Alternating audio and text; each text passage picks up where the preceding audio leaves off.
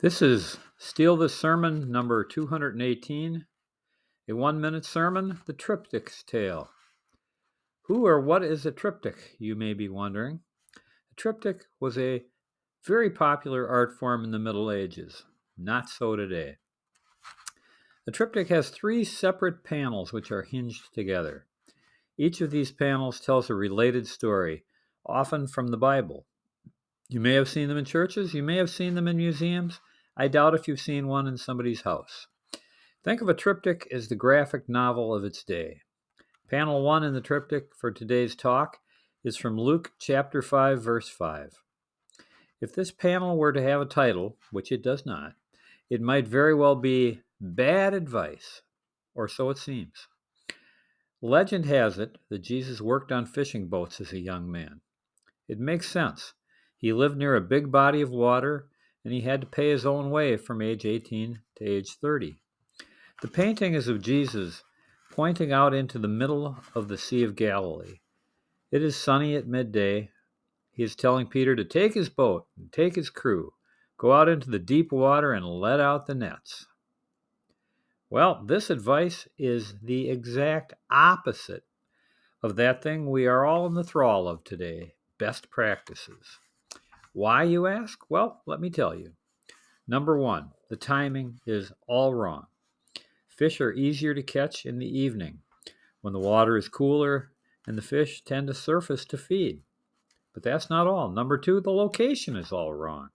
Fish feed not in the middle of the lake, but in shallow water. They don't feed in deep water. They are also easier to net in shallow water. But according to Luke, Peter followed Jesus' advice which Peter must have thought that advice is totally whack, but he followed it anyway. The result was an epic haul of fish.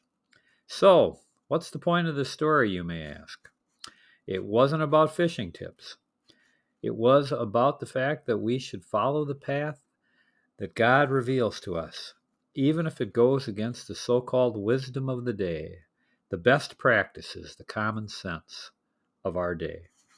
On to panel number two it ties into the other panels, as all good triptychs do.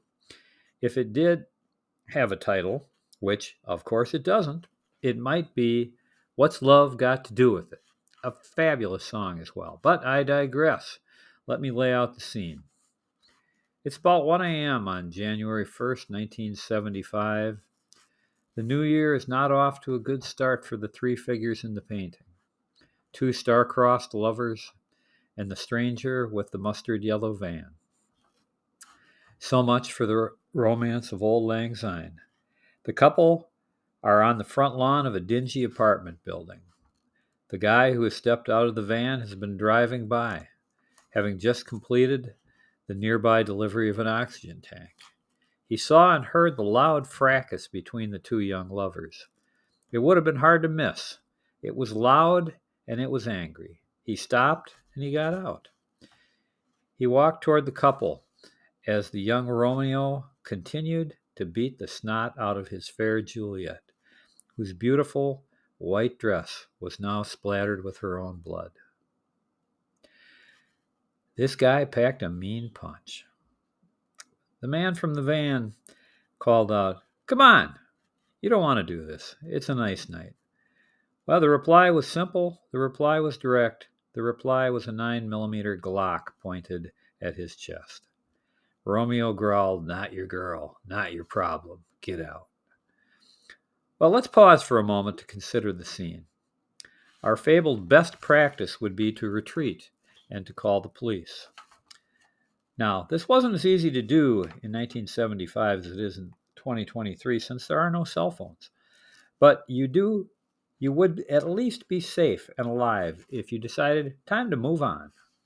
Well, let's go back to the action. What is happening here? What I see is raw anger and hate being confronted by love without fear. Why is the van guy here in the first place? Much less here after being firmly asked to leave. Why? Because in some corner of himself, a part of himself where he does not even know that he knows, he in fact knows one huge thing God's love leads us to get involved without knowing all the details. Not unlike Peter in the deep water, if you think about it. Neither one really knew all the details, but they had faith. They had great faith. We don't know the outcome of this uh, second picture, but I was there. So I'll tell you. After several beers and a long talk, the angry man ended up sleeping in his own bed that night instead of sleeping in a jail cell for the next 30 years. The guy in the van gave Juliet a ride to her sister's house where she will be mended and she will find a safe haven. The guy in the mustard yellow van, he disappears into the night to deliver more oxygen. But he too got a gift that in many ways is even better than Peter's awesome haul. He found out who he was that night, and he never had to wonder again. That's what getting involved does for you. That's what doing so against the best and safest practices does. That's what getting involved without knowing all the details does. It's my favorite panel. Panel number three is an odd one. It's almost a still life. In fact, it is a still life. No humans are in it. Just some scaffolding against a lakeside building. Out in the lake, there's a good sized boat. That's it. That's all. The tie to panel number one is obvious boats. Now let's consider the scaffolding. That one is not real obvious, is it? A good triptych makes you, or should I say, lets you, figure it out yourself. How does it fit together? I'll give you my guess.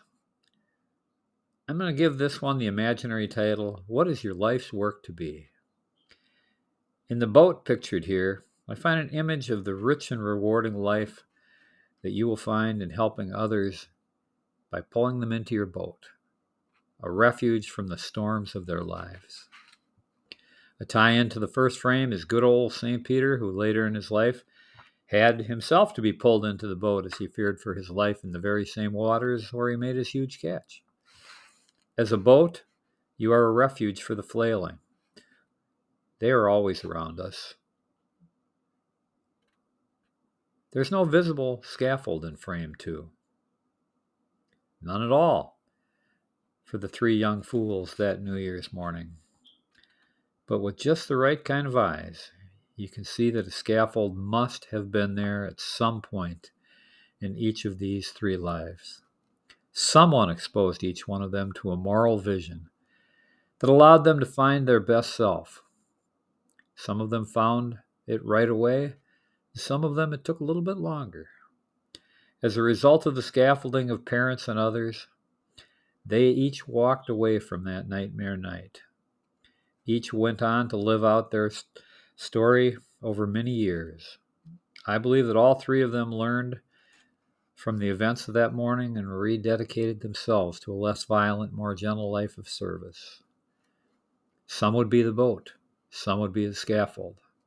Jesus was both. You can be either and follow his path. Now get to work. Get out of the van. Nothing happens until you get out of the van. Amen. Hallelujah.